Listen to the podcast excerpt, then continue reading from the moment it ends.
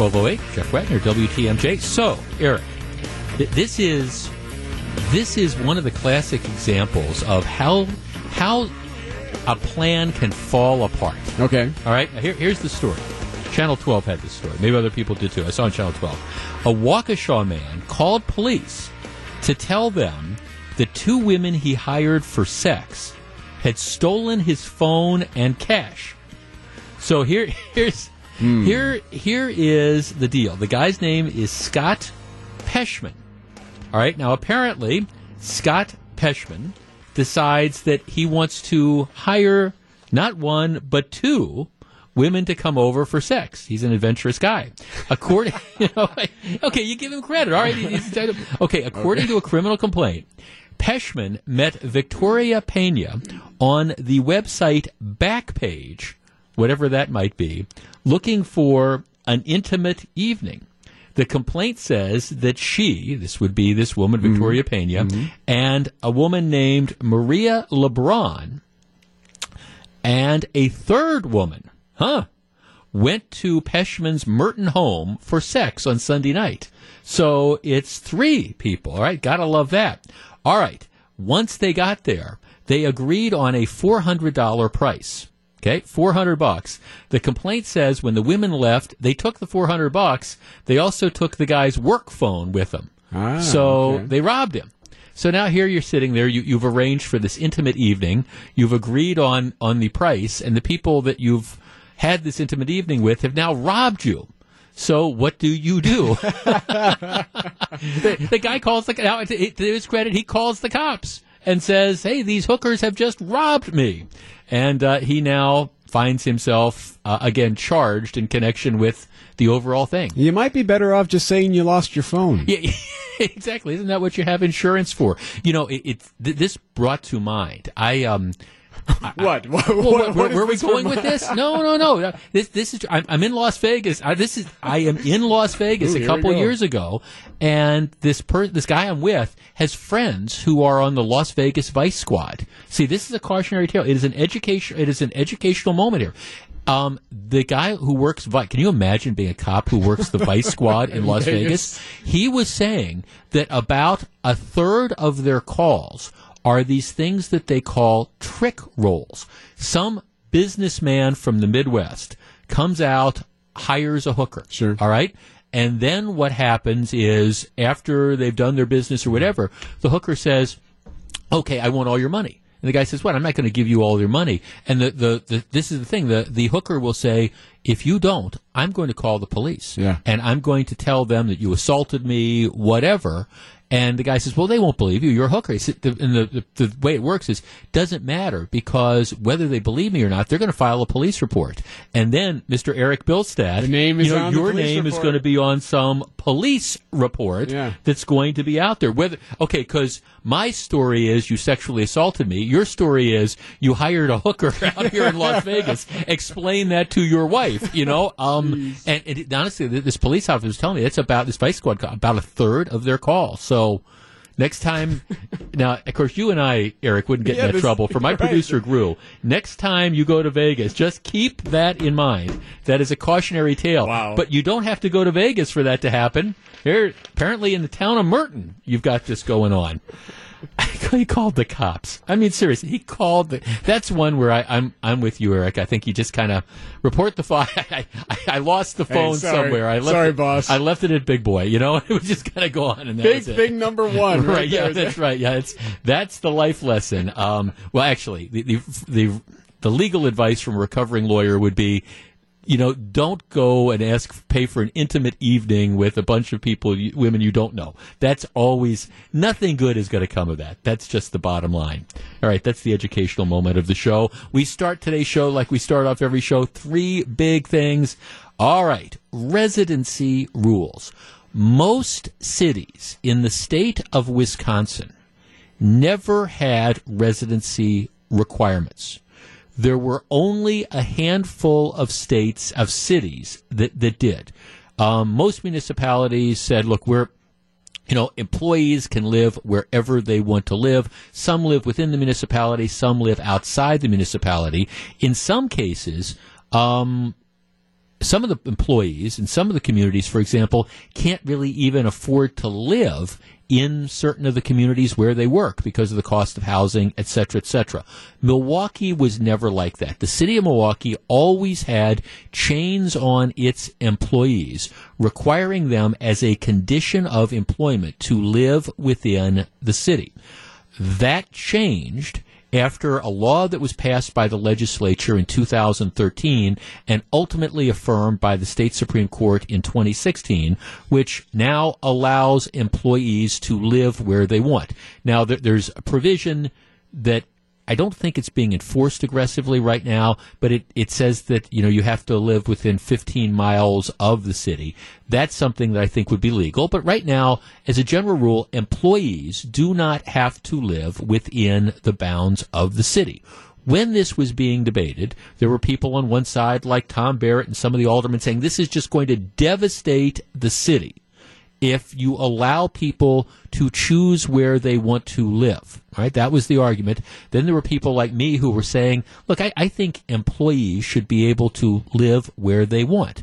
And I understand why employees would, would have concern. You've got a generally lousy school system.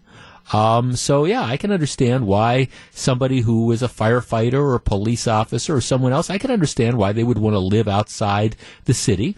And to me, the whole thing about residency rules has been you, you shouldn't have to force people to live in a particular area. If, if your employees want to bail, the fundamental question should be why is it that that's the case? And let's address the quality of life issues that make the fire op- or the fire or the police people or, or whatever, whoever decides to leave. Well, anyhow, there's a number that's out. This was a study the Legislative Reference Bureau came out with something not that long ago, and they, have analyzed what's happened since 2013. And what they say is out of a total of 6,500 approximately city employees, since that time, 1,367 city employees excluding elected officials and temporary election workers, have moved to live outside the city. Overall, 21% of employees are non residents. If you look at the fire and police officers, you see a higher percentage. It's, it's in the low 30s. This is employees who've decided to live outside the city. You've got the mayor and several aldermen saying, oh, this is terrible. It's disastrous for the city. It's having a huge financial impact that you have these workers who have chosen to leave. 37% overall. So overall, 21% of city employees now live outside the city. 37% of Milwaukee firefighters are non residents. 33% of Milwaukee police officers are non residents. And if the trend continues, there will be more and more as people decide to leave. Now, that those numbers aren't all people who have lived in the city and left. It also includes new hires who were hired and never lived in the city at all. So it's just looking at overall non residents. All right, let's tee this up 414 799 1620. That is the Accunet Mortgage talk and text line. Was this a bad law?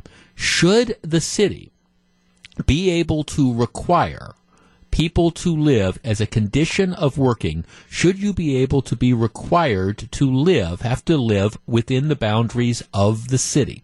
414 799 1620. That's the Accunet Mortgage talk and text line. To me, I think, candidly, if you have people leaving, that that's the issue that you need to address, not the whole concept of residency rules. And I do not believe that allowing city employees to live outside the city is decimating the city of Milwaukee. But that's my take. 414 799 1620. That's the Accunet Mortgage talk and text line. All right. Do we need to rescind? Is this a bad law that lets employees live where they choose? We discuss next. If you're on the line, please hold on. It's 1218. Jeff Wagner, WTMJ. 1221, Jeff Wagner, WTMJ. So very glad to have you with us. Okay, three years, four years after the residency rule law was changed, it now appears that about one in five City of Milwaukee employees have decided to not live in the city. Higher percentage if you look at firefighters or police officers. Candidly, I, I don't have a problem with that. I think people should be able to live where they choose to live. And if Tom Barrett and the aldermen are concerned about people moving out of the city of Milwaukee, maybe they need to figure out why it is that these public employees are choosing to live somewhere else. Let's start with Tom on the south side. Tom, you're first. Good afternoon. Hey, Hi, Tom. Jeff. Uh, not only um, are you uh, being able to live outside the city, but Barrett penalizes you if you're a regular city employee. You lose two percent pay. Right. Right. Yeah. They and and even with that incentive, they still have about one in five city employees who are moving out.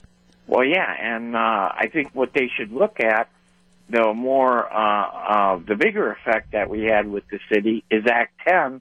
We can't even get any electricians to come to our department anymore.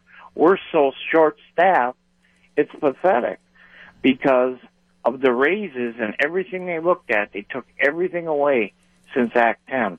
So the only benefit the city employees have is leaving the city to go to a better school system or, you know, just a better area and taxes are cheaper outside the city. Well, that I mean, no thanks. See, and that that's that's that. There's all sorts of reasons why people decide to live in, in a particular area. I mean, I think you know, school system, crime, taxes. Those are all the, the factors. But I mean, I can certainly understand if you had, let's say, somebody that works for the Department of Public Works. All right, let's take a, a young a young guy or a young gal works for the Department of Public Works, get married, you start to have you know, your family, and you're starting to say, okay, you know, where where do I want to raise my child? I want to find the best school system I can. Gee, would I rather send the child to MPS, or would I rather, if I can figure out a way to afford to live in one of the neighboring suburbs where the school system is better? Well, I, I don't think you can fault people for wanting to do that. So if the mayor and the aldermen are upset with the fact that you have city employees who are choosing to leave. Again, it seems to me the fundamental question is let's figure out why they're leaving and what we can do to make it attractive for them to stay. Now, you're exactly right. There's an incentive they give. There's like a 2% pay incentive they give for people who live in the city. You know, other cities have tried things like, hey, for fire and police officers, if we've got vacant houses, we'll let them rent it for almost nothing or things like that. I don't have a problem with any of that at all. But I think one of the issues you have with these residency requirements, especially nowadays, is I think you end up chasing off losing a lot of qualified employees and getting people who would otherwise be qualified who, who won't apply if they knew you know, hey, I'd, I'd love to be a city of Milwaukee police officer, but you know what? I, I've grown up in Waukesha. Uh, I'm I'm married now. You know, we've got our roots out here in Waukesha. I don't want to have to relocate into the city of Milwaukee. I want to be part of the Waukesha school system. Or, and I just use that as an example. This, to me, in many respects, is kind of similar to what happened when you had the alderman a few weeks ago who got just upset that you had some of the subcontractors that showed up, you know, on the job sites carrying firearms. Oh, this is terrible. Look at what this looks like. Well, all right, maybe you want to deal with the underlying thing of why did the contractors think that they needed to bring guns in the first place? 414 799 1620. David in Milwaukee. David, good afternoon.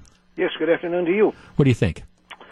Well, I think, in contrast to the previous caller, I think that uh, people who are going to seek a position of a fireman or a policeman in the city of Milwaukee, uh, they have the choice of staying here or joining the city.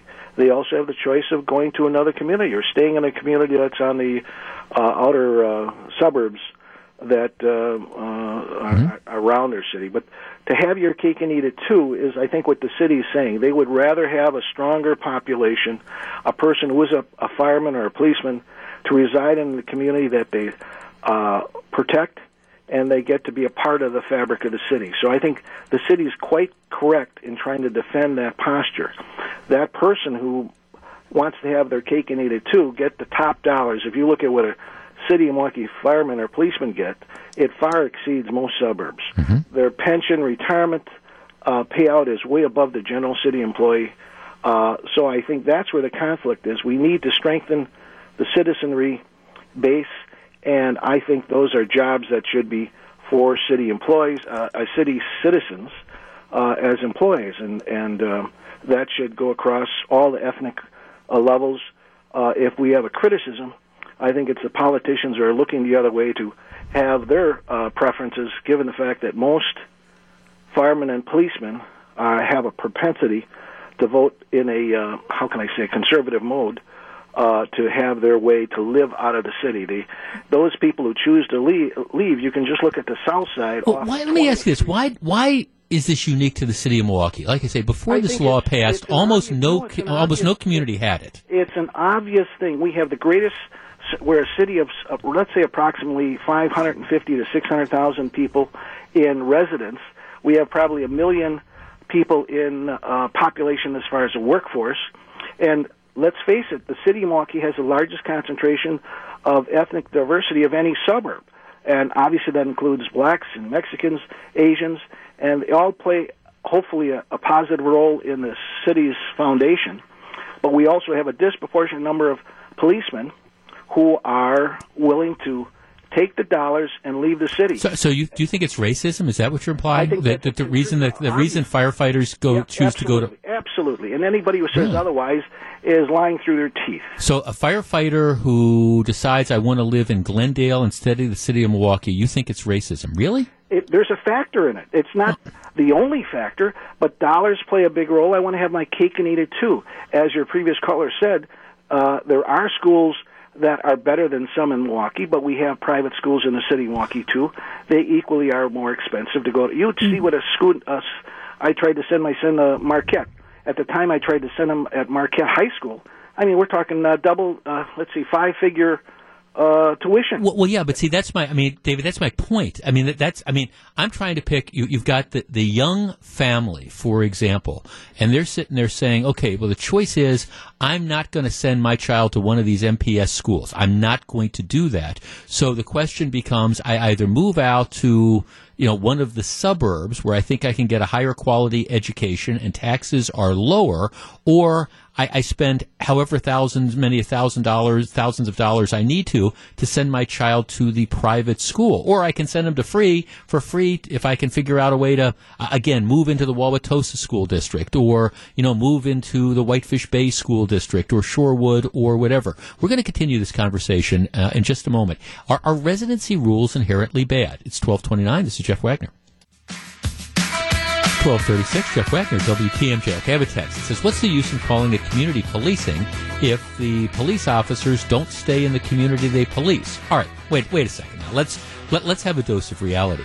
Back when there were residency rules, there were a couple, and I'm generalizing now, but there were most of the fire and police officers, let's just talk about police officers, most, not all, lived in a couple areas of the city not the districts, not the police districts where they worked. I mean, northwest part of the city, as far as you can get away from downtown Milwaukee, that's where the enclaves, you know, were. That's where the neighborhoods that had the cops because they didn't want to be necessarily close to the urban area. They wanted to be as far away as possible. Matter of fact, geographically now, I think you can, you have people that are living outside the city, but are probably actually living closer to where it is that they work now that they live outside the city than when you had these residency rules that were there. That's just kind of the, the reality that's out there. And, and again, as long as you're part of the region, I, I think that's the key. I think it is reasonable for a city to say, hey, you know, there might be times that you have to come here on short notice. So, you know, we expect you to live within X miles so you can get here. I think that's reasonable. But this idea that, well, you've, you've got to live within the city proper because you don't understand the community, well, Okay, you, the, the fact is that a police officer or a firefighter who lives in South Milwaukee, I, I think has just as much understanding of the community where they work as somebody who maybe lives on the far northwest side. 414-799-1620 is the number. Janie in Watertown. Janie, you're on WTMJ. Good afternoon. Hi, um, Hi. thanks for taking my call. Sure. This is a subject that has bothered me for many, many years. I'm 65 years old. I grew up in Chicago. My father was a Chicago firefighter. they had the residency rule. And I can remember as a small kid, my father saying, Why should I have to live here? We did, but he would say that, saying, I don't discriminate because of the race of the person in the building. I fight the fire like I'm supposed to. It makes no difference. They're doing their job and he he was never late to work. So what difference does it make? That that's saying that that cake and eat it too guy, if he lives in, or if if he has a job in Milwaukee, no matter what it is, he has to stay in Milwaukee. He can't live anywhere else. Mm-hmm. Why should certain people be basically discriminated and told they have to live in the city that they work when they're not doing anything wrong or not doing their job? Well, I, I think the argument sense. would the, I think the argument would be that you should spend if, if you're an employee of the city of any city, you should be spending your money in that city. But that that's you know I don't know maybe that made sense in 1935, but that doesn't make sense in in 2018 anyways because the reality is um, okay, let's let's say you live on the far northwest side of the city of Milwaukee. You know, you're you're, go- you're going to be going to Menomonee Falls to shop. You're going to be going to Waukesha to shop. I mean, you're going to be spending your money all over the, the region. People are mobile nowadays. You know, you can't put up a wall and force public employees to live inside that wall. Correct. And you shouldn't force people, more or less, to put their money into that city. That's their business. It's nobody else's. Well, all, right. Also, um, I mean, he, look, here's the reality. There are some very, very nice areas of the city of Milwaukee. I mean, you have this huge development that's, they put a lot of resources into downtown, into the third ward. Um, a lot of those areas, though, are priced out of the reach of a, a lot of your average city, you know, workers. So, I mean, look, I'm not going to fault somebody who says, "Hey, look, I just want a better life. I, I'm a good teacher. I'm a good employee. I have something to offer." But you know what? I, I also I've got a wife who's from South Milwaukee. I've got a wife who's from Glendale. She grew up there. We want to live in Glendale. We can get a bigger house. We can get better yards. We can get better schools. Why should we say, okay, the, the cost of that is you can no longer work for the city? I just, I think that's just so short sighted. And to me, you shouldn't be told what you have to do because of what you do. Right. No, th- thanks for calling. Now, I think, you know, and again, the other point I've made, that's at the start of this conversation, one of the, the reasons why, when they, they say like 21% of the, the workers live outside the city, that doesn't mean, uh, again, that all of those people left the city, because that also includes new hires since 2013 who never lived in the city. Now, I, I get one of the arguments that you hear is, well, the, the city's property values are going to crater because you've got, you know, th- these, you know, people who are working at middle class jobs who are like bailing on their, their properties and all. But you know, my my point is, you're, you're as a general rule, your your house is typically your biggest asset. You are not going to just abandon your house just because you you can now no longer you're trapped in having to work in the city. You're going to have to find somebody who's going to buy you know that house, or you're going to rent the house out. But I mean, in general, you're probably going to be selling the things. Look, again, here, here's the bottom line, and regardless of how you feel about residency rules, instead of complaining about the legislature changing the law, the underlying fact is if Milwaukee was a community that was attractive to these fire police officers, we wouldn't even be having this discussion. There's obviously something going on which is causing them to either not want to move here or move outside the city. Why don't you try to concentrate on that underlying factor, fix that, and then you won't have a problem. And, and like I say, there's parts of the city of Milwaukee which are incredibly desirable. There, there's no question about it. A lot of stuff going on downtown. I understand why young professionals would love to live downtown. I understand why um, empty nesters you know, would love to live in the downtown area. There's all this stuff going on. You've got access to events. You've got access to restaurants. So there's all sorts of things that are going on. But at the same time, you know, I also understand why a, a middle class family who's looking for school systems and is concerned about crime, you know, might be attracted to some of the suburbs. And I think it is very short sighted for the city to tell them that you know you're not welcome here. You're not welcome to work here. We don't want your services if you decide to leave. All right when we come up back. Big story number 2 we're not going to talk about the city of Milwaukee. We're going to talk about something that is going on in Glendale. Stick around. 1243 Jeff Wagner WTMJ 1247 Jeff Wagner WTMJ Let's see. Um, the hottest team in the NBA is in town to take on one of the league's most confusing teams. Greg Matzek thinks a matchup with the Rockets is just what the Bucks need. He'll explain why tonight on Sports Central at 6:07. Huh. Okay. Tune in. Tune in to hear that.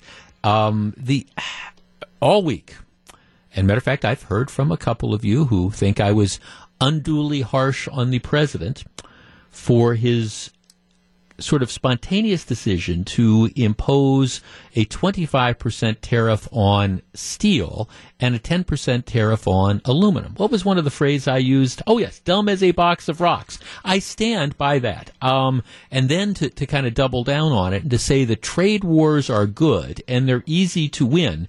Um, for, for a lot of us, who have you know grown up as you know free traders, which is is at least up until recently, has been the conservative position. Um, you know, hearing, oh, trade wars are good makes your head want to explode. Now, I understand, for example, that if you have an issue with a particular country, maybe you you want to do some targeted things to try to get a trade balance, but again, just putting a 25%, for example, tariff bringing in steel into this country, um, you're, you're, not hurting China. You, you, it's Canada and it's Europe, which is where we're getting our steel from. And anybody who didn't think that there was going to be a response to that was smoking wacky tobacco. And now this this is the story that's just breaking. Um, these tariffs, if we really do get into a trade war, are going to be very, very bad for Wisconsin. Harley Davidson, for example, exports motorcycles. Harley Davidson, which is struggling to begin with, is trying to, you know, again, get footholds and expand their footprint in European markets. Well, what happens if the European Union suddenly sticks a huge tariff on Harley Davidsons? That's going to be bad for the country. Wisconsin, in particular, is is an when it comes to agriculture, we are a huge exporter. One of the things that we export is cranberries. Did you know that? Well, you, you went to school at Stevens Point, right? So you I mean that's that's the heart of, of cranberry country. That that whole area. Yeah, the, the bog. I mean, okay. Well, the the U.S. The um, U.S. Europe is the largest export market for U.S. cranberries and Wisconsin is the world's top cranberry producer. Okay, cranberries are a big deal for the state of Wisconsin, and um, Europe is the biggest market for the, the cranberry exports. So that mean that means it makes a big deal. Okay, so here's here's the deal. Right now, um, there is an over, just like there's too much Chinese steel that's out there, there's an oversupply of cranberries and that's kind of hurt the cranberry producers. But but here's the announcement today: the European Union just today came out with a list of different tariffs, different taxes that it was going to apply on different products if President Trump really did insist on going in this trade war. And um, again, the U.S. ships more than 95 million pounds of cranberries a year to Europe. And what Europe is saying today, the European Union is saying, okay, if this goes ahead, cranberries are on the list of products that are going to be slapped with tariffs. They're looking at things, and so, I mean, you know, th- this is a bad thing for, I think, the country and for the state of Wisconsin in particular. They're looking at other products like bourbon from Kentucky and peanut butter and orange juice and Levi's and Harley Davidson motorcycles and, and cranberries. So I think you need to be really, really careful. I understand all this rhetoric about, hey, we're getting taken advantage of in this deal or that deal. Well, that's a basis maybe for renegotiating trade deals.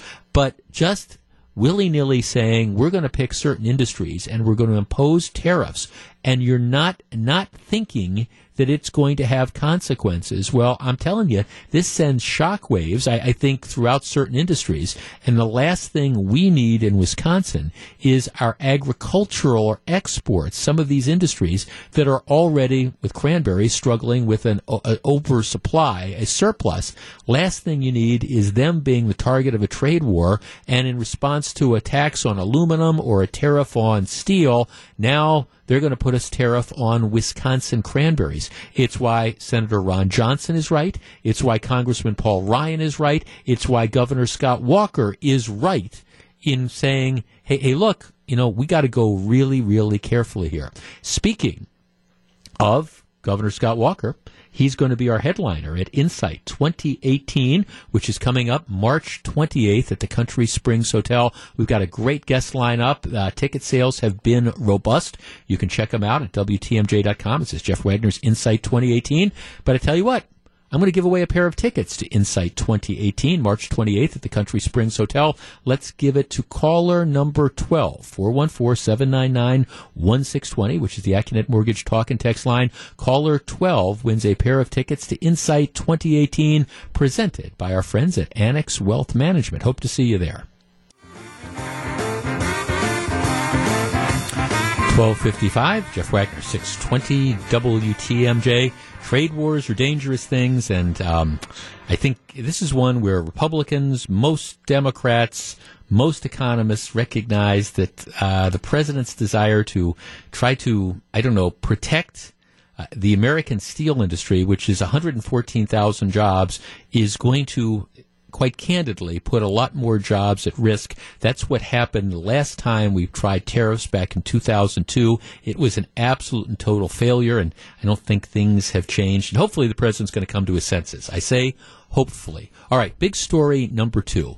Bayshore Town Center out in Glendale. Now, I let me just kind of back into this. When I was a little kid, we moved here, and I grew up in Glendale, lived a couple blocks away from Nicolet High School. I remember Bayshore Shopping Center when it was just kind of an L-shaped mall. You had Boston store, you had Sears, you had a grocery store. Then it became an it was an outdoor mall. Then it became an enclosed mall when we started closing malls.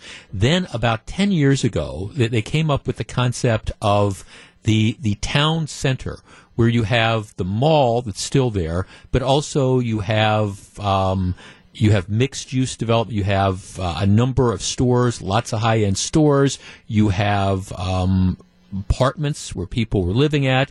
And I have to tell you, I, I was a little bit skeptical, but for the first several years, I don't think there's any question that Bayshore Town Center was a, a huge success. It, it just was. Um, things have started to change now. The Sears store is gone from there. Sports Authority, that had a huge presence, they've gone out of business. Uh, there's, I, I, think, 15 or so vacancies. Some of the high end stores that they had, they have now been shuttered. And the, the entertainment complex that they have there, the, the iPic, which was six movie theaters, a bowling alley, and, and I'm sorry to say this, I tried it many times over the last 10 years a really lousy restaurant. They never got the restaurant right. It, and there, there was never anybody in the restaurant. They, they tried various things. The most recent thing was a barbecue place. It just wasn't any good, at least in my opinion. Maybe you loved it, but not too many people could have loved it because, you know, the company that owns iPic announced uh, two days ago, actually yesterday, boom, they're, they're closing it down. Today is the last day. Um, no more movies, uh, no more bowling, no more restaurant and it's leaving the operators of Bayshore kind of scrambling now, trying to figure out, okay, what are we going to do? This is just the latest nail in the coffin. All right. Now, part of this is, of course, the fact that more and more people are just shopping online. I think it goes beyond that, though. If you live in this area, what is the future of Bayshore Town Center? It has been a success, I, think, up until recently it is struggling, and iPic's departure is the latest example of it.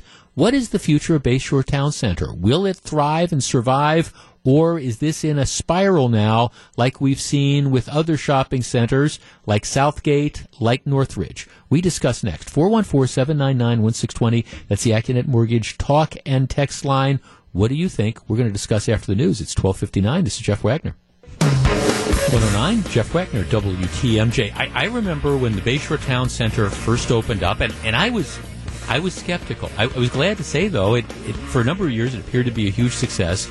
Now, what you see is lots of stores leaving. The latest news yesterday was their iPic Entertainment Center, six um, six theater, movie theater, bowling alleys, and restaurant. They've announced suddenly that they're they're going out of business. They're closing effective today.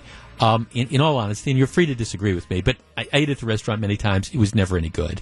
Uh, the bowling alley always seemed to be underutilized. Uh, the theaters, I thought they were cool in the beginning, but it, it's they didn't put very much money in, in my opinion, you know, keeping them up. And, and so I'm not necessarily surprised to see that this fail. It was a great concept, um, but you know, what does this say for the future of that that enterprise? Let's talk to Mike on the Northwest Side. Mike, you're on WTMJ. Hello. Yeah, uh, good afternoon, Jeff. Hi, Mike. Uh, my my thoughts are, uh, you know, uh, I know that retail is changing a lot. Uh, Kohl's is very innovative in that they're uh, going to put Aldi's and Amazon. I think that brick and mortar is still going to be a viable part of this. I think that Bayshore Mall will survive somehow or other. I I think that uh, basically uh, I, I guess my thoughts are that you got to figure out the millennial uh, thought mm-hmm. process, and I don't have that. I'm yeah. kind of uh, in, in a dilemma here. I'm a little bit older. I'm 63, and I'm thinking that uh, if you can figure out the millennial thought process, you'll figure out this. Uh, I think Kohl's on the hook of it, uh, but I think other retailers retailers yeah. will probably hook onto this, and I think that. Uh, well, and I guess, survive. yeah, Mike, it's, it's interesting, and that, that's one of the things that I, am trying to wrestle with is the idea that, for example, this iPic going out of business is that a reflection of Bayshore, or is it reflection of the fact that that iPic, at least as executed in Bayshore, wasn't very good? And, and again, I'm I, I, apologize for offending anybody. Just I, I, tried to eat there. It, this is, it's been open for 10 years. Tried to eat there. I, I, never had a decent, even a decent meal there. It was awful. Um, you know, the bowling alley, it always, I mean, I think I went there for a kids party once or twice, but it was always underutilized. And you had a half dozen movie theaters, but those movie theaters, um, last couple times I was there, the carpeting was worn. It just, it, it just kind of looked old to me. So I, I, don't, the bar was never, they had a bar that, you know, never had too many people in it. You've got a bar Louie right across the way that was always packed. This place just wasn't. So I, I just, it, it's always bad when you see something like this happen. But I, I do find myself wondering, is, is this a problem with the facility or is it just a problem with a, a bad operator? And I understand they've got iPics in other places. Maybe it just didn't end up working here. I, I will say, that I, I think it is challenging when you're talking about retail nowadays. And, and, what you need to do is you ha- need to have a mix, and it needs to be somewhat upscale. And you know, Bayshore Town Center had that in in the beginning. You know, you had stores that you couldn't find anywhere else. They've still got a Brooks Brothers there. They've got a uh, you know, there's an Apple store there, but a, a lot of the other stores that I, I think would have brought people in are disappearing. And so now that this is this is the challenge, you know, originally they were talking about you know, clearing space for condo development. Don't know where that is in the plan. You know, you've got you know, the uh, you've got apartments that are still there.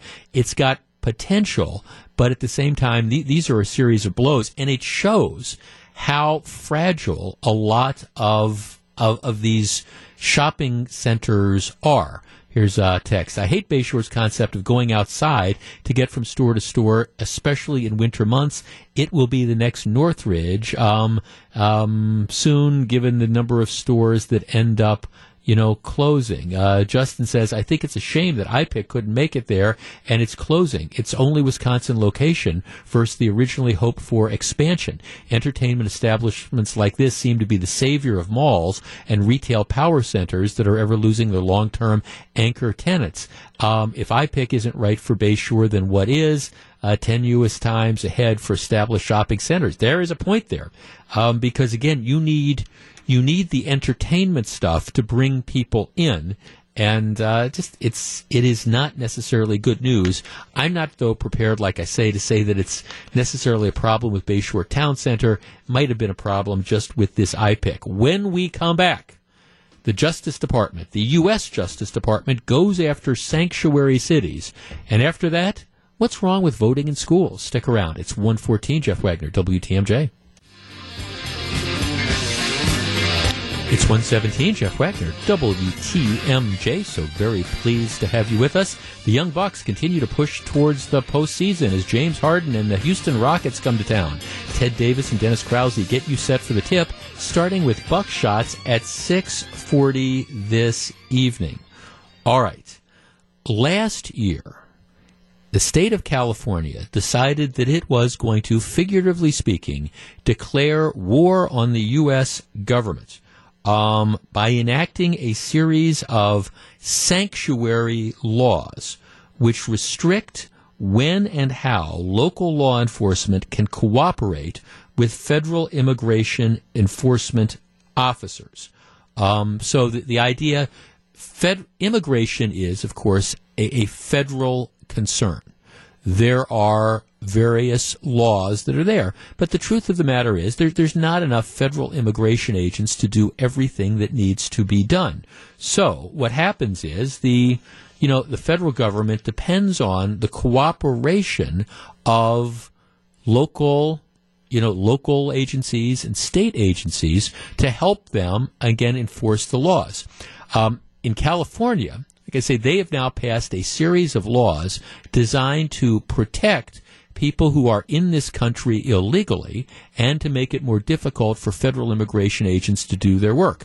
Um, for example, they have the California, what they call euphemistically, the California Values Act that strictly limits state and local agencies from sharing information with federal officers about criminals or suspects unless they have been convicted of serious crimes. So the fact, and the operative term is convicted. So you arrest somebody um, who's in this country illegally, you charge him with murder, you don't cooperate unless and until the guy is convicted.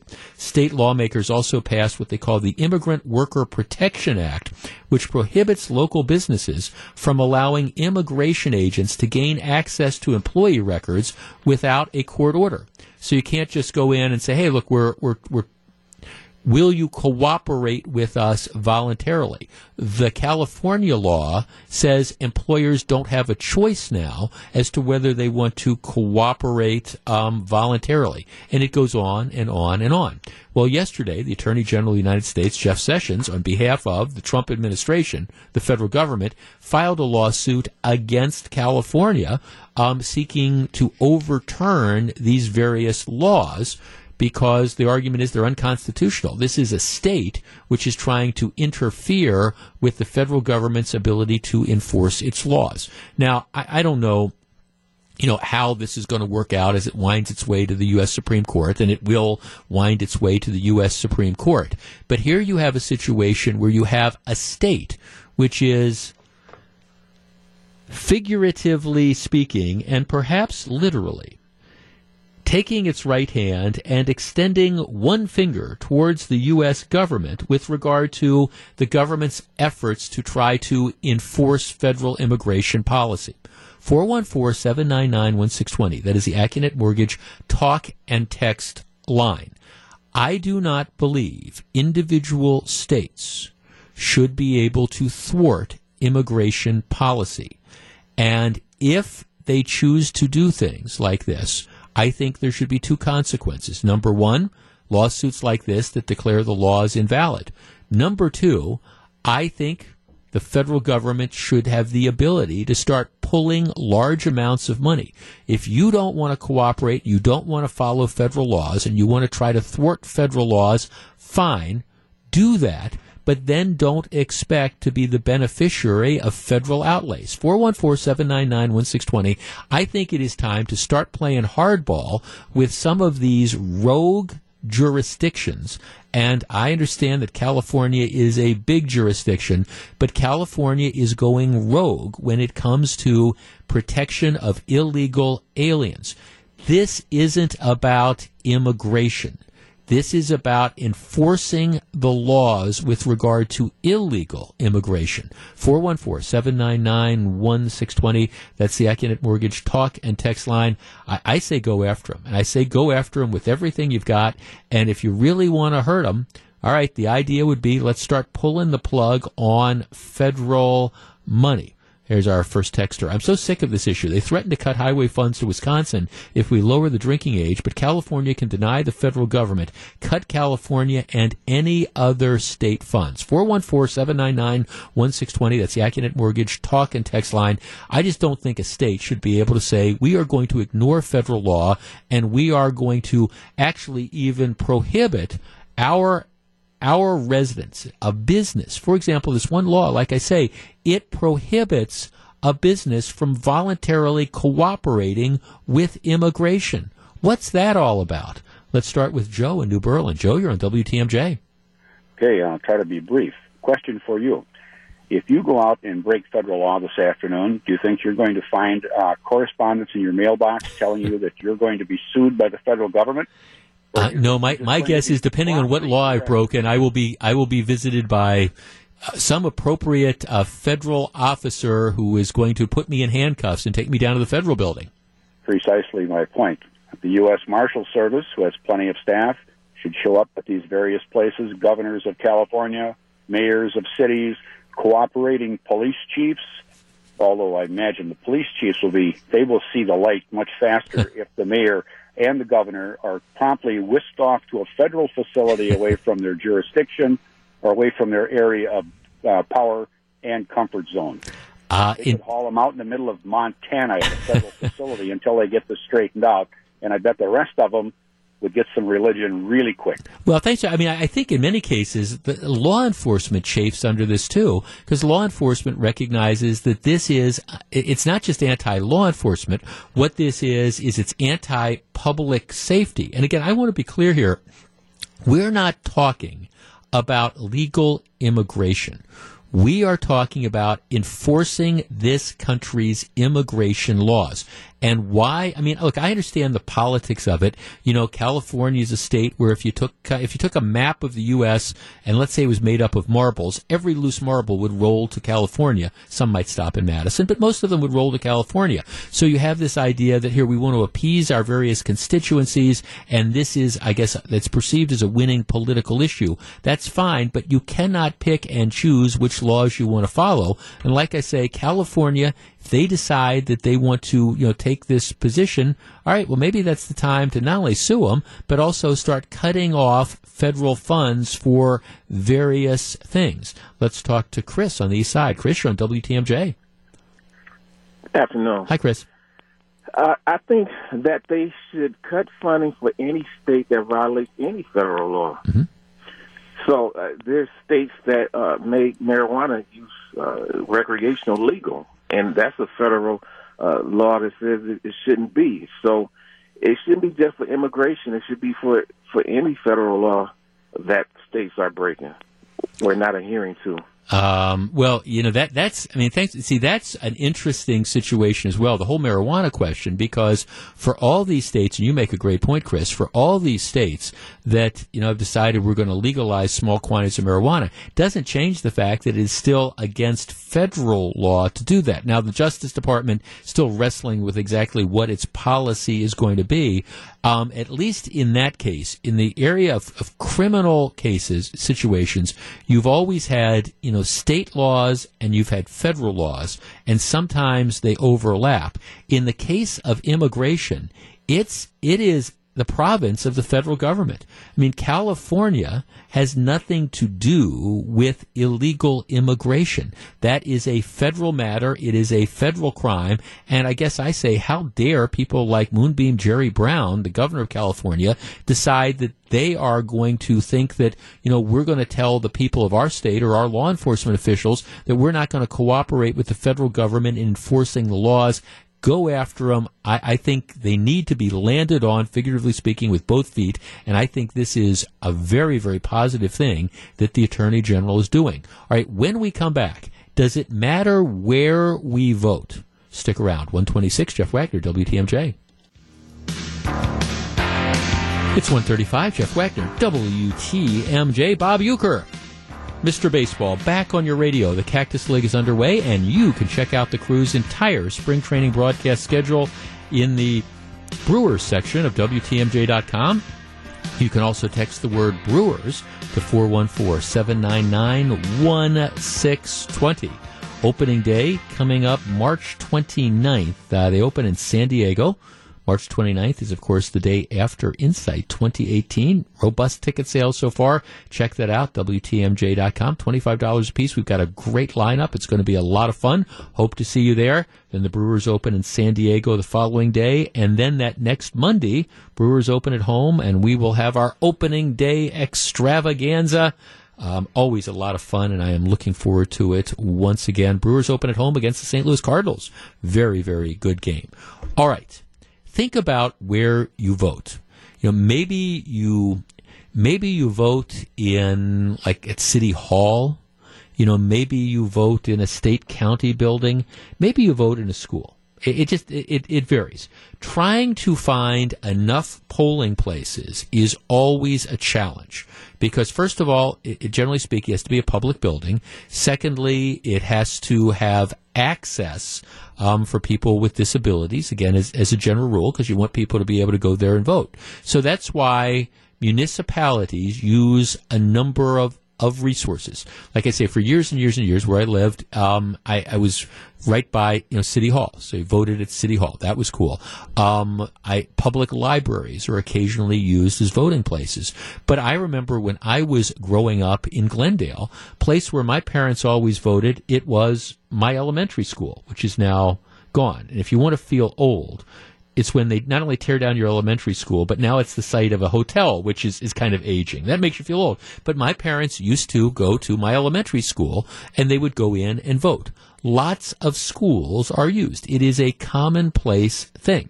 Now, I bring this up because there are some school districts around who are concerned with allowing the schools to be open and used as voting places. For example, today's TMJ4 had a story. The Elmbrook School District is considering how to handle the use of polling places in schools going forward since many parents have voiced concerns about safety.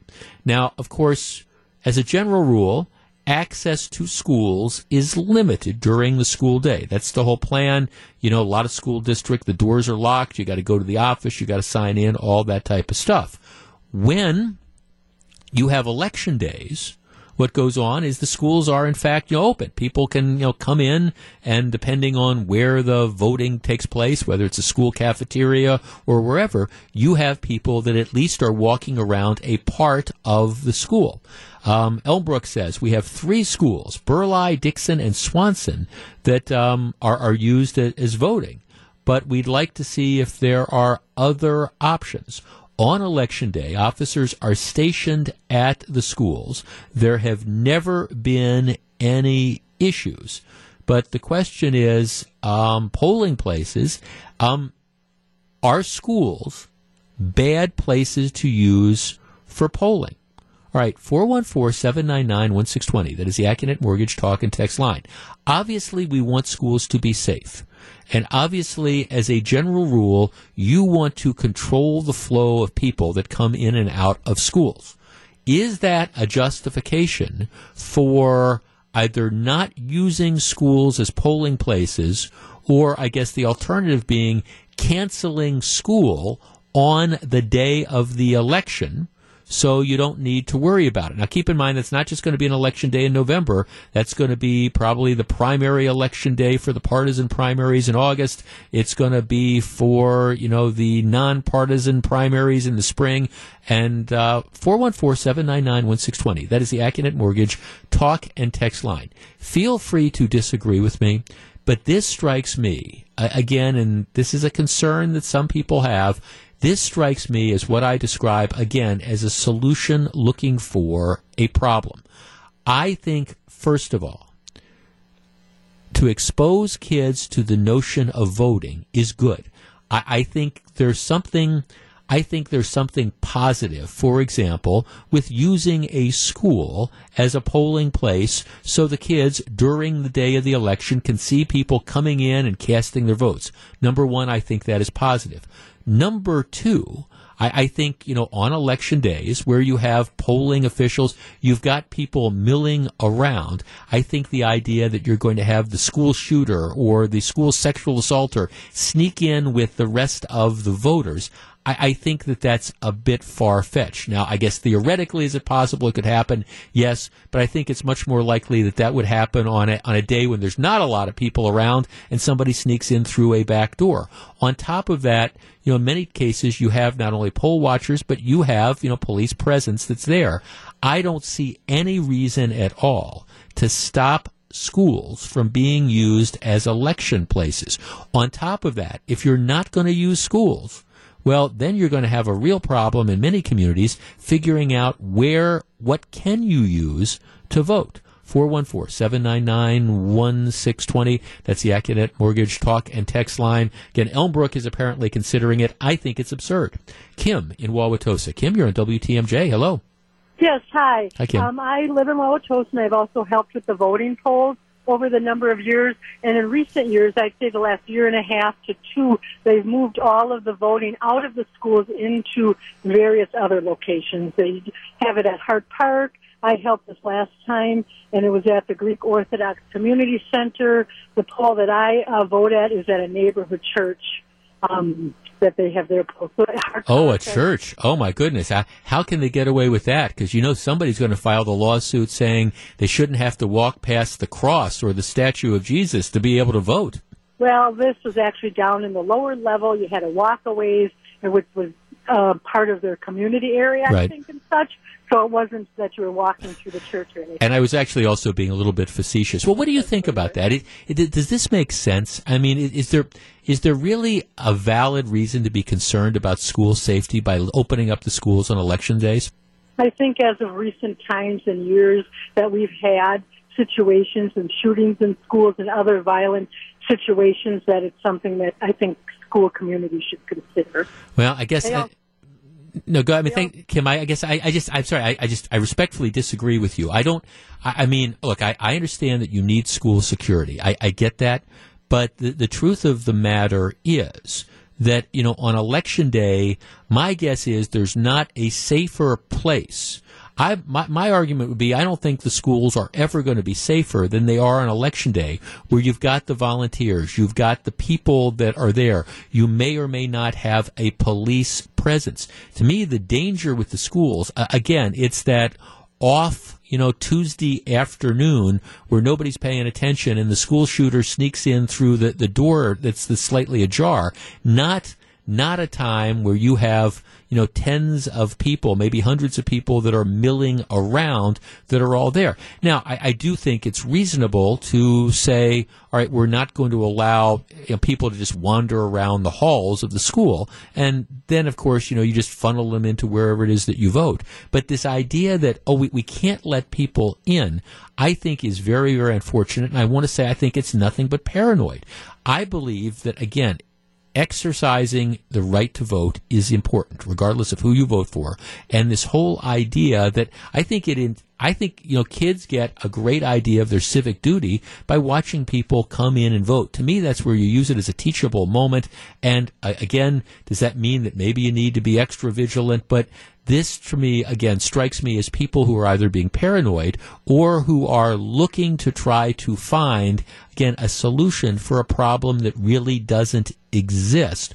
I don't think you're putting the kids at danger at all. Kids are in a lot more danger, I think, under many other sort of circumstances where they might be exposed to the public than they are on an election day. So I, I, I, hope this idea doesn't get traction. I guess if a local community decides that we have a significant concern about using schools and they're able to come up with alternative places, well, okay, I mean, that's up to the local community to do. But as far as the state government coming in and saying, okay, we're going to mandate no schools, that to me just, again, it's not a necessary situation. All right, when we come back, baseball in Waukesha. would people support it? I'll tell you the story. Stick around. It's 144 Jeff Wagner, WTMJ.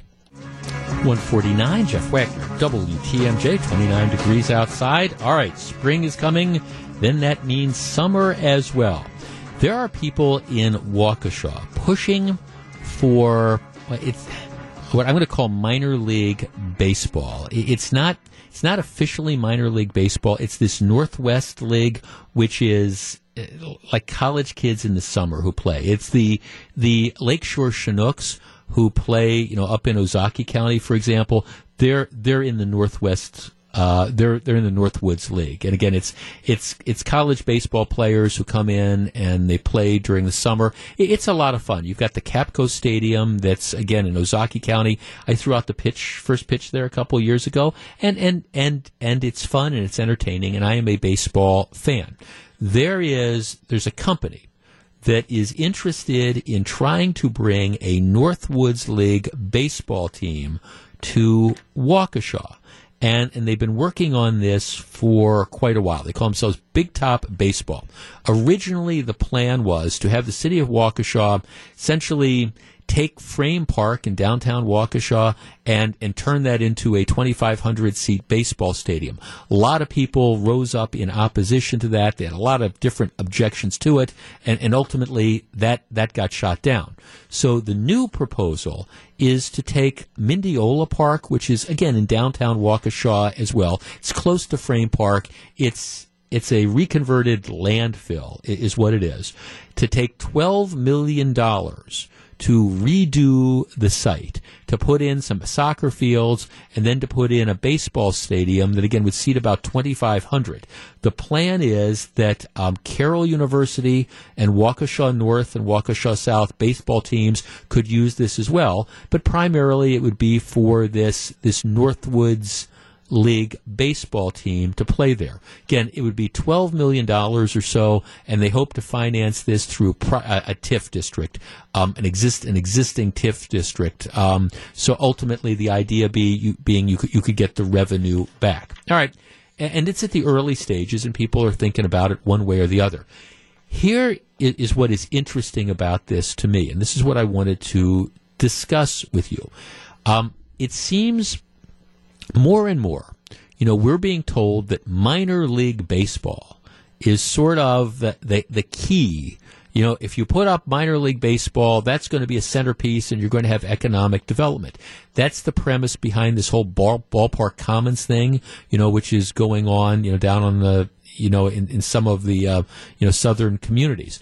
The, the idea that here we're going to build this facility and we're going to be able to get a minor league baseball team and people are going to flock to this to me, the, the first question you ask when you are trying to decide whether or not this is is worth the investment is whether or not this is something that the community will embrace.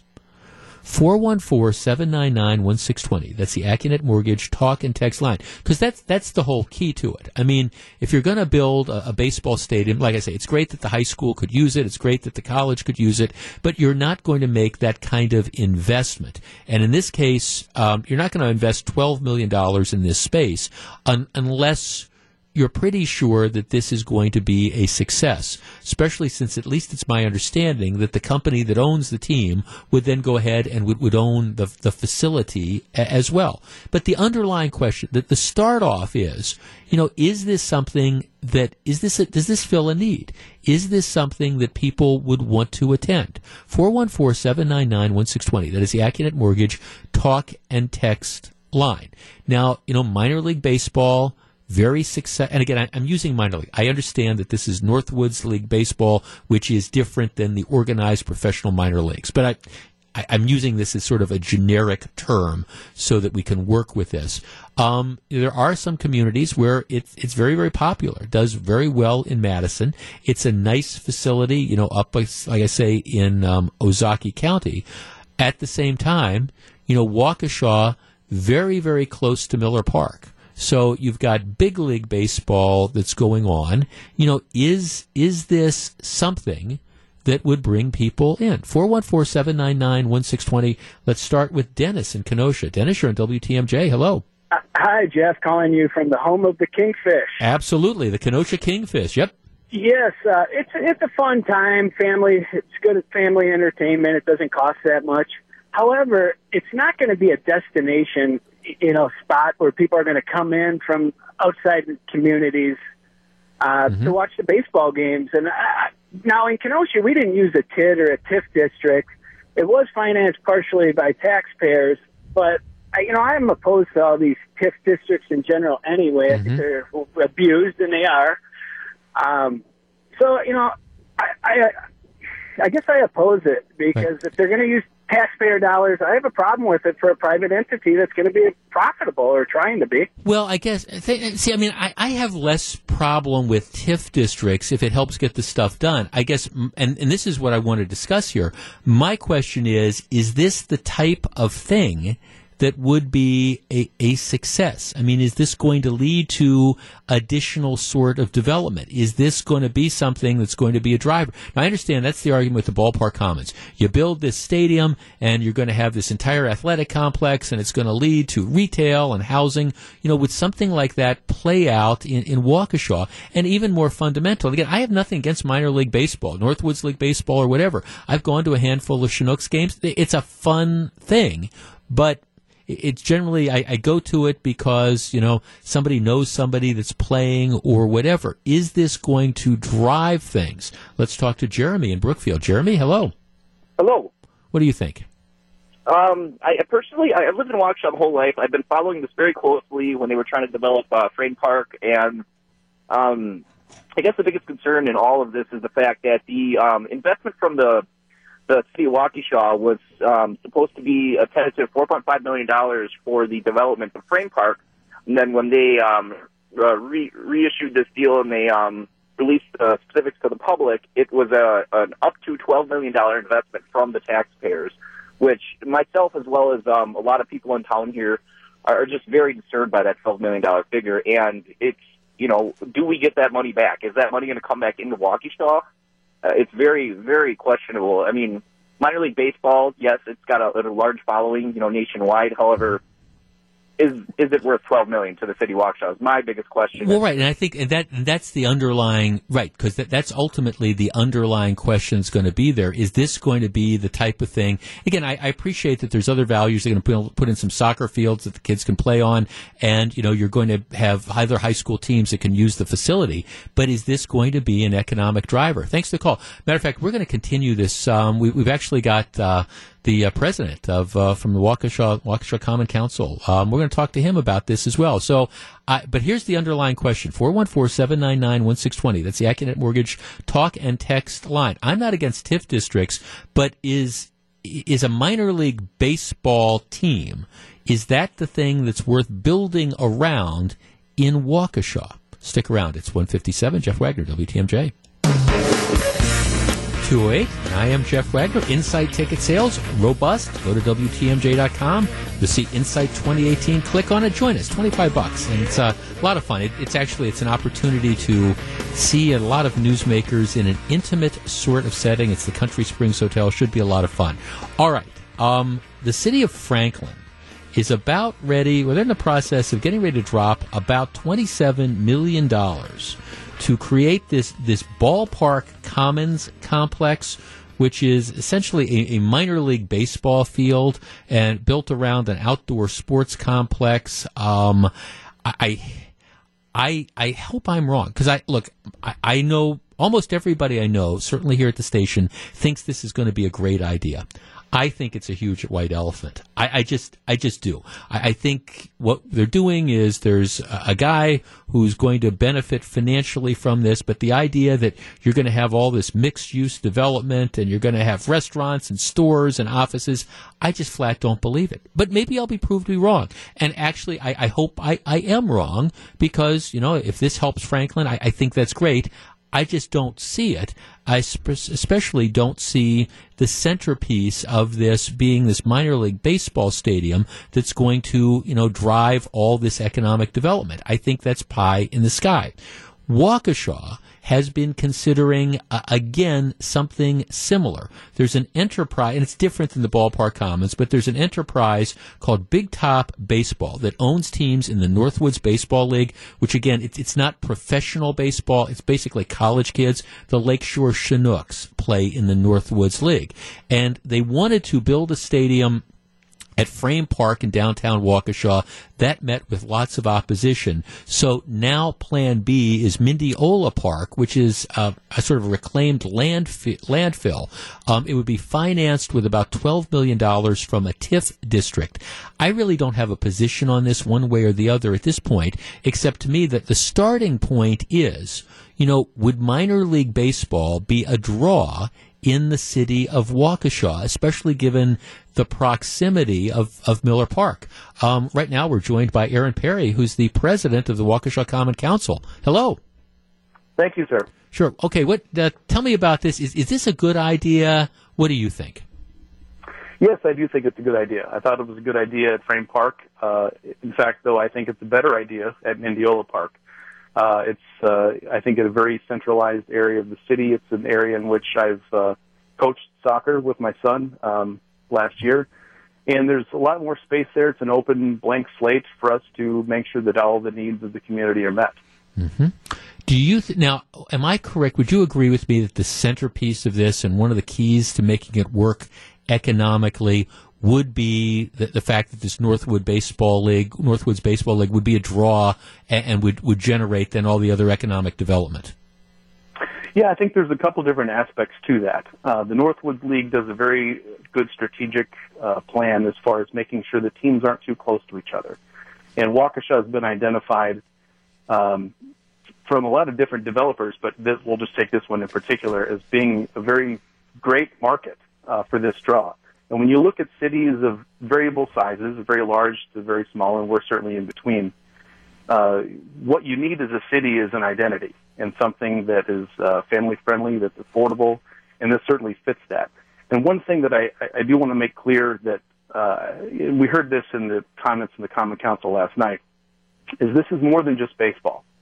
Uh, the soccer aspect to this is certainly a big draw mm-hmm. uh, from a tourism standpoint, the economic development standpoint, home value standpoint in the area. Thankfully, this is in an area where there aren't single-family homes, uh, you know, directly, uh, very very close to it, like we had in the Frame Park situation. And so, there's a lot of things going for it. Does the proximity and I, I understand that, that minor league baseball is a draw. Madison is, of course, a, a, classic example of where you get a lot of, you know, a lot of support in Madison. Does the fact that you're so close to Miller Park, does that give you any pause? Not at all. Uh, because, I mean, when, when, we talk about the, what the cost it would be to go to a Northwoods League baseball, which is, um, and, and I like, I actually do like that people call it minor league baseball, even though it's not. The yeah. talent is very, very good but it is amateur baseball. So right. looking at you know very very high end college players who oftentimes go into uh, uh, the major leagues, such as Eric Thames, who's been with the Brewers, Max Scherzer, who's won two Cy Youngs in the major leagues. Um, they played in this league, which is the largest one of its kind in the, in the country.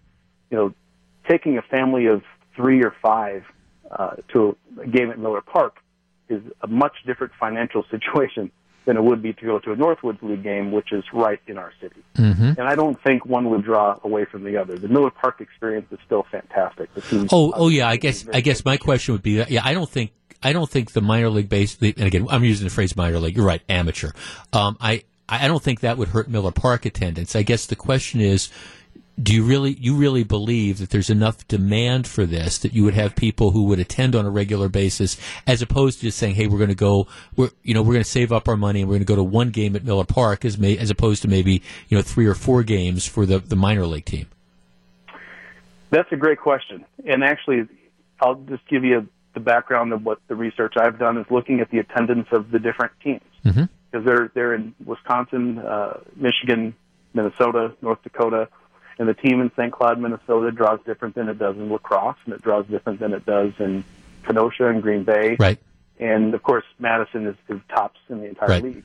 Um, and so, you know, we're not going to get, obviously, we can't get 5,000 people because it's not even going to hold that, you know, the, but to get 1,500 to 2,000 people on average would be I could, would consider very very su- successful. I would too. Do you think that's realistic? I mean, do you think it's on a on a given night in the summer? Do you think it's realistic to say you could draw fifteen hundred or two thousand people? And I, again, I understand there might be some Saturday night, of course, where you know you know you got some sort of promotion. But do you think night in night out you could really draw fifteen hundred to two thousand people in Waukesha?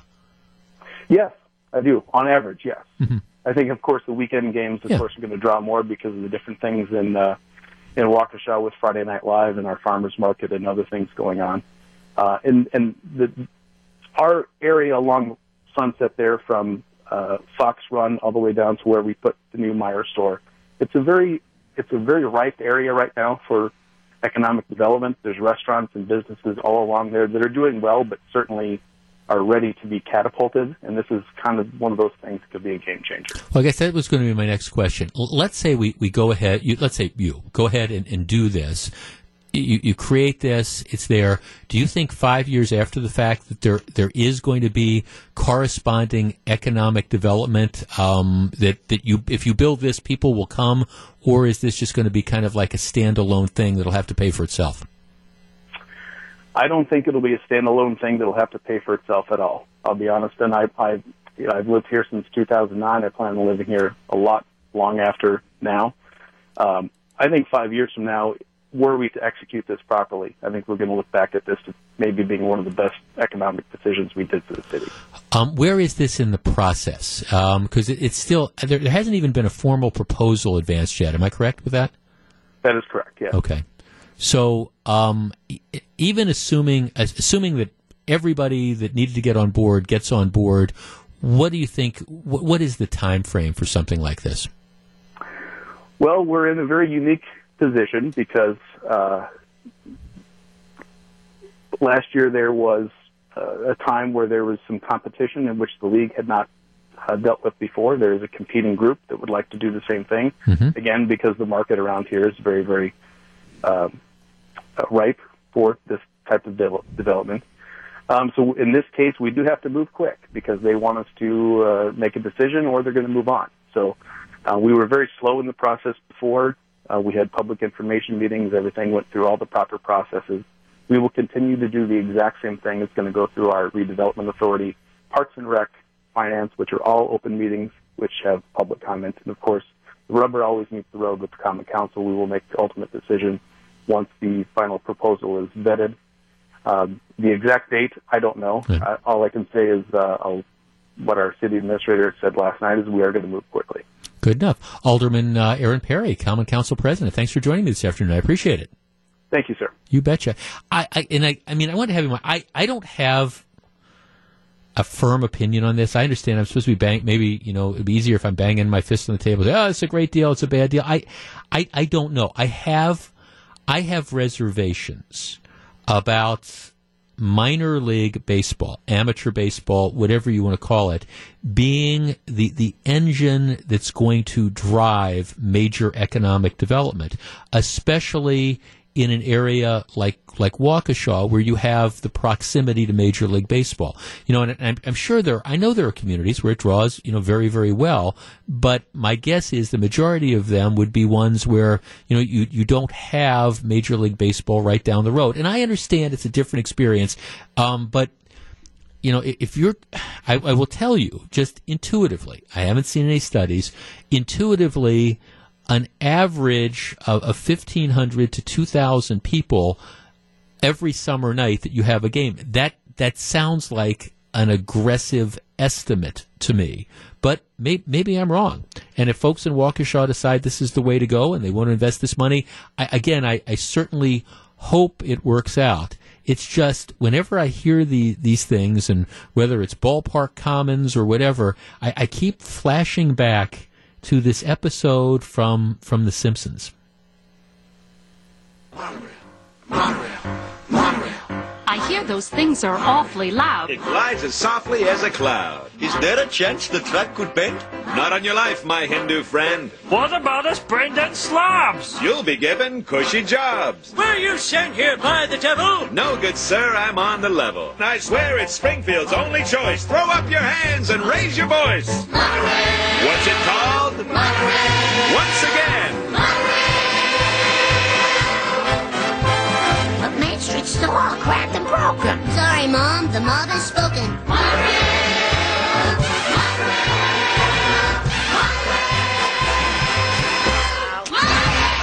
It's 220, Jeff Wagner, WTMJ. 223, Jeff Wagner, WTMJ. All right, number of people were asking me if I was going to comment on the latest developments in the Stormy Daniels situation. And the answer is yes. All right, let us review the bidding. Stor- Stormy Daniels. I, I just love that name. That that is that's this woman's porn star name. If you want to figure out, and I've said this before, what your porn star name would be, you take your childhood pet and you couple it with the street that you lived on as a kid. So, for example, my porn star name would be either Acacia Sunshine or Sunshine Acacia. That that's that's that's typical. How you got Stormy Daniels, I don't know, but that that's all right. So she's she is a porn star who says back in 2007 she had a a torrid affair with then real estate developer Donald Trump, now President Donald Trump, that lasted for several months, and it, it occurred right when he was starting off his marriage to his, his current wife. Okay, so that that's that that's it. Um, it is back in the news because Stormy Daniels apparently at some point in time cut a, a deal where she was paid hush money for you know want of a better phrase she was she was paid money um, in order to not tell her story. The president denies that he ever had an affair with Stormy Daniels, who she says she met him at a, some golf tournament somewhere, and they, they had this various stuff that was going on. All right, so this has been kind of floating around. A guy who was Trump's lawyer paid the money. It's it's it's been going on. This is this is a ten year old story. Stormy Daniels wants to, I, I think, make more money um, because the original deal was for like $130,000 and she wants to make more money, so she wants to tell her story. Um, and so she is suing to invalidate the agreement that she signed back whenever she signed the agreement. And her argument is it's not valid because even though I signed it and even though all the lawyers signed it, uh, Donald Trump did not sign it. So it's not valid. It's not signed by everybody. So I should be able to tell my story and presumably meaning that she should be able to sell her story for more money than she was paid for the, with the hush money. So Mike, the question I'm being asked is, you know, are you going to comment on this or, or whatever? And my, my answer is, given all the the legitimate issues that are going on, and I understand there's the titillation factor here. You've got the porn star. I, I don't know what the president's relationship was with this person years ago. I I guess we all have opinions and all have guesses. But, you know, given all the stuff that, that's really going on that we should be concerned about, which is like North Korea and trade wars and all the other stuff, you know, are we going to be able to figure out a way to keep violence out of the schools? All those different things. Candidly, on a scale of you know, 1 to 10, with 10 being, I'm fascinated by the story, I can't get enough of it, and 1 being, eh, why are we talking about this? This to me would actually be about a minus 10. And before anybody says, well, you thought Clinton Lewinsky was a big deal, understand, you know, we're not talking about something that a president of the United States does while he's the president of the United States with an intern in the Oval Office. You know, did President Trump when he was real estate developer Donald Trump have a, and I'm putting it in air quotes, relationship with this porn star back in 2007? I don't know. Don't have any idea. Would it surprise me? Not necessarily. But again, he denies it. I don't know.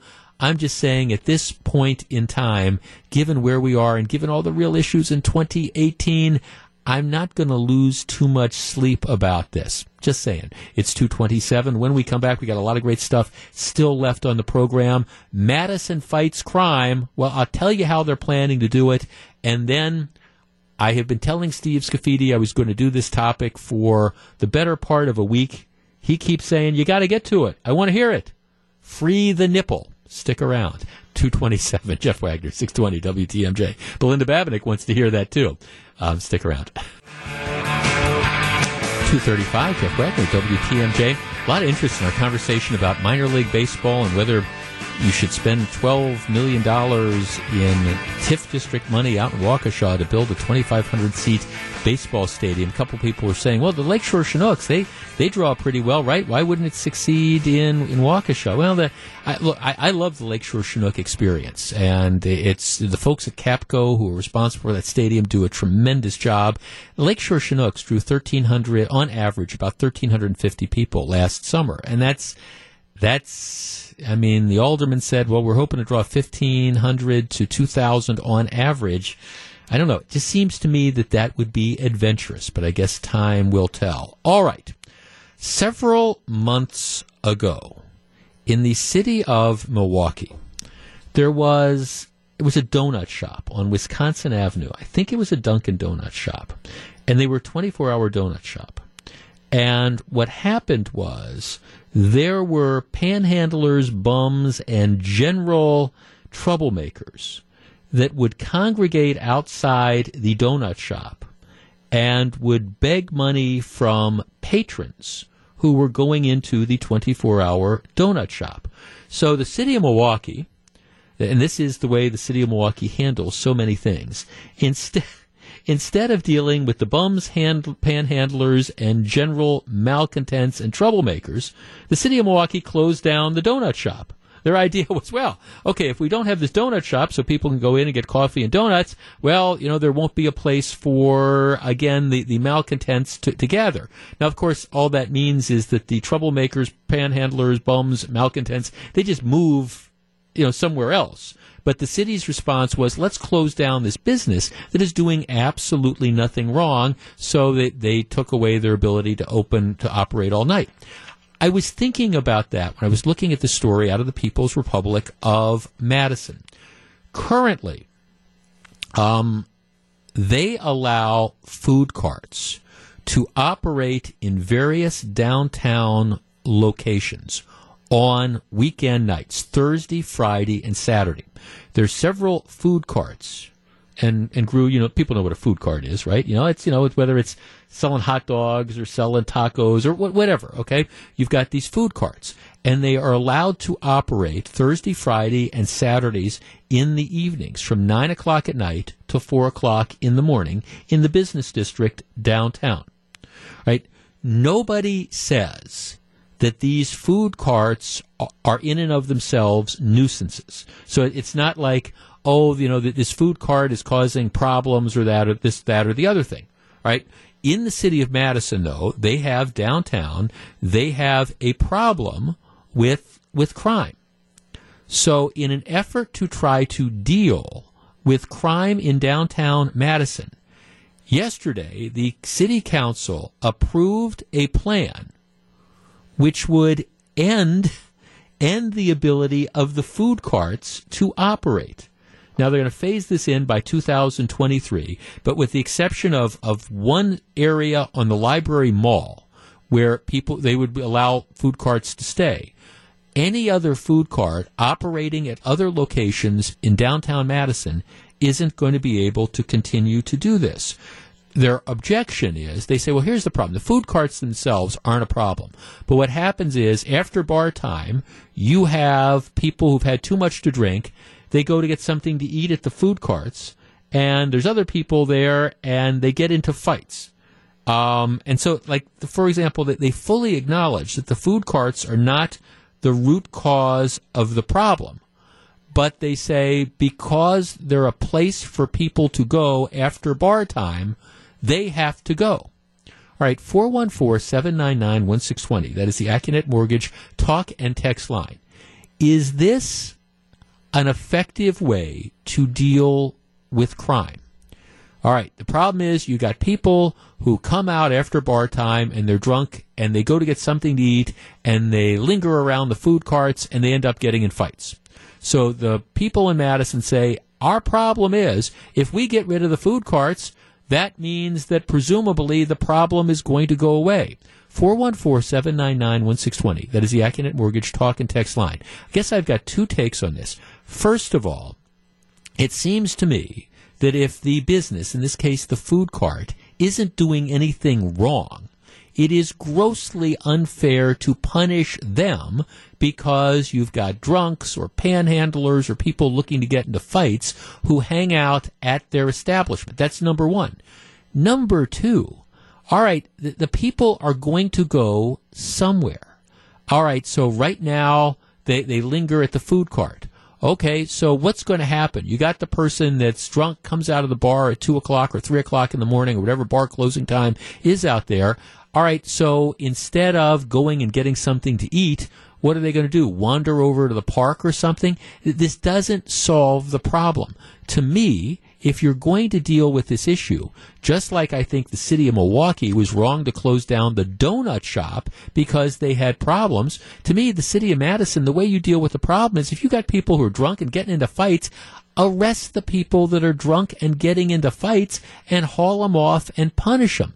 414-799-1620. That's the Accunet Mortgage talk and text line.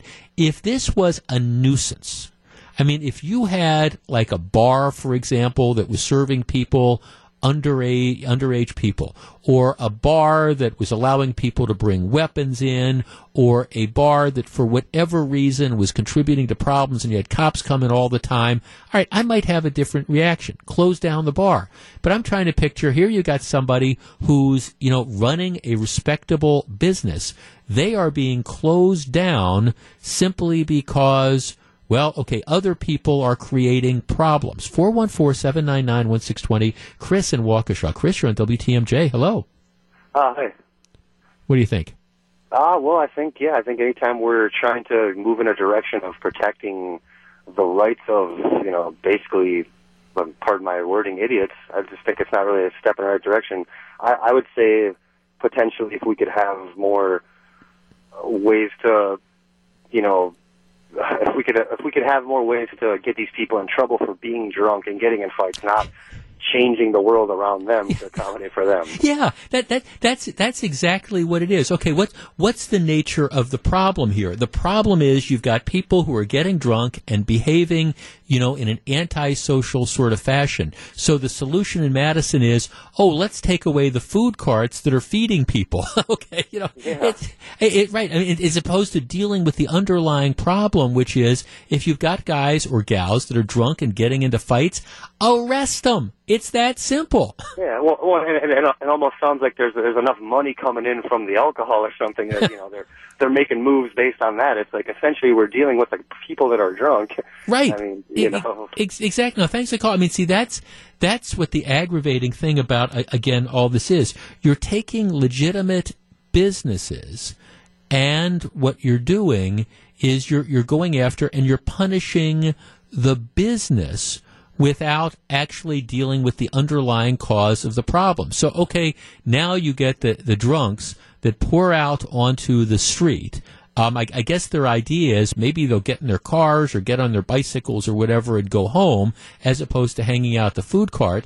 Well, uh, all right, my guess is more likely than not what's going to happen is you're going to have those troublemakers who aren't going to be ready to go home anyways, who are just going to move to some other location. It's not necessarily going to be the food cart, but, you know, they'll be shooting dice in an alleyway or something like that or, you know, continuing to drink or whatever. The problem is you got to deal with the people who are creating the issue as opposed to punishing you know, punishing the business. And I guess that's the fundamental here.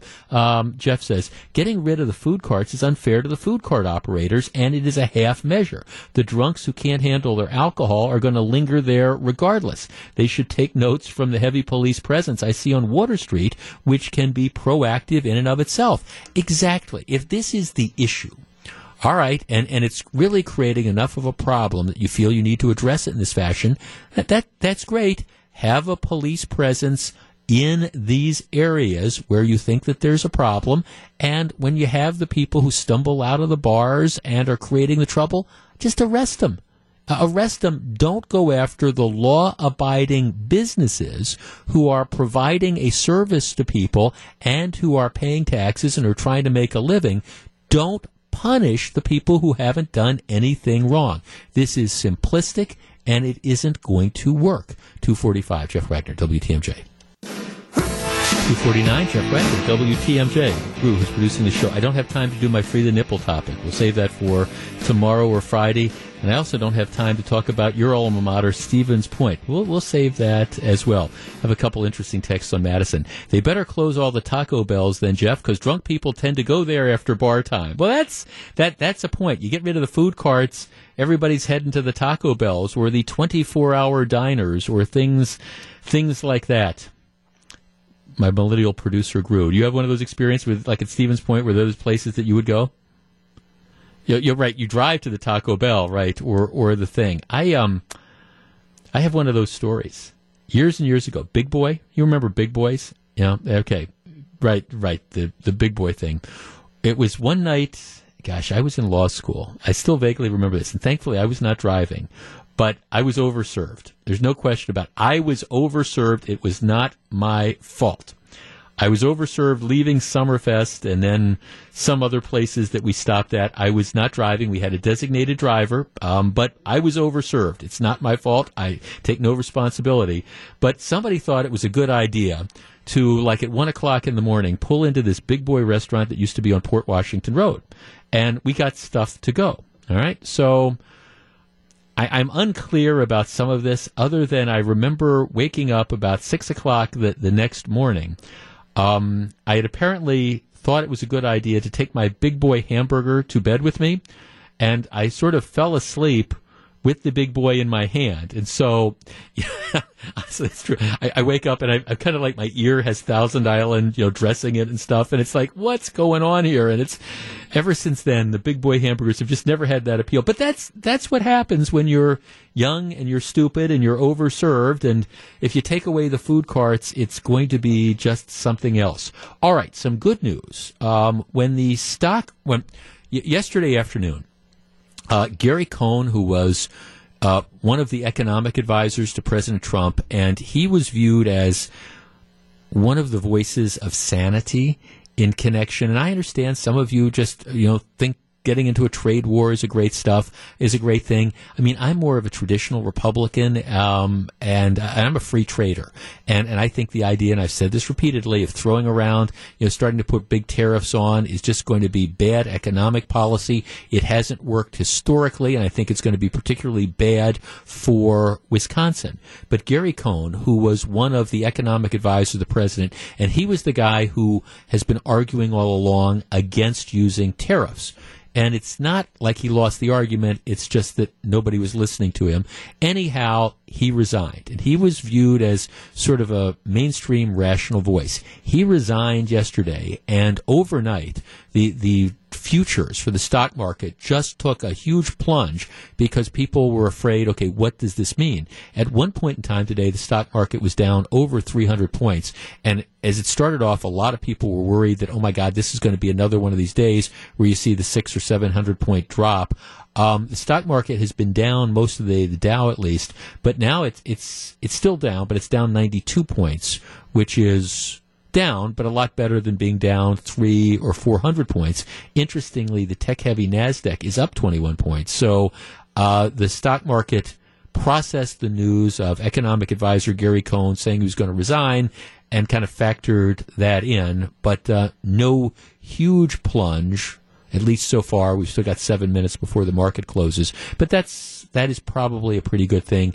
I continue to side with Governor Walker and Senator Johnson and Congressman Ryan in hoping that the president isn't really serious about imposing across the board tariffs on places like Canada and the European Union. If you're worried that China is taking advantage of us, well, there's things that you can do and direct it at China without trying to penalize the trade that we do with our allies and without hitting Wisconsin in particular as hard as I think a trade war would hit us. All right. It is 254. When we come back, we're going to find out what John Mercure and Melissa Barclay and Greg Matzek have on their minds on Wisconsin's Afternoon News. Stick around. It's 253. This is Jeff Wagner.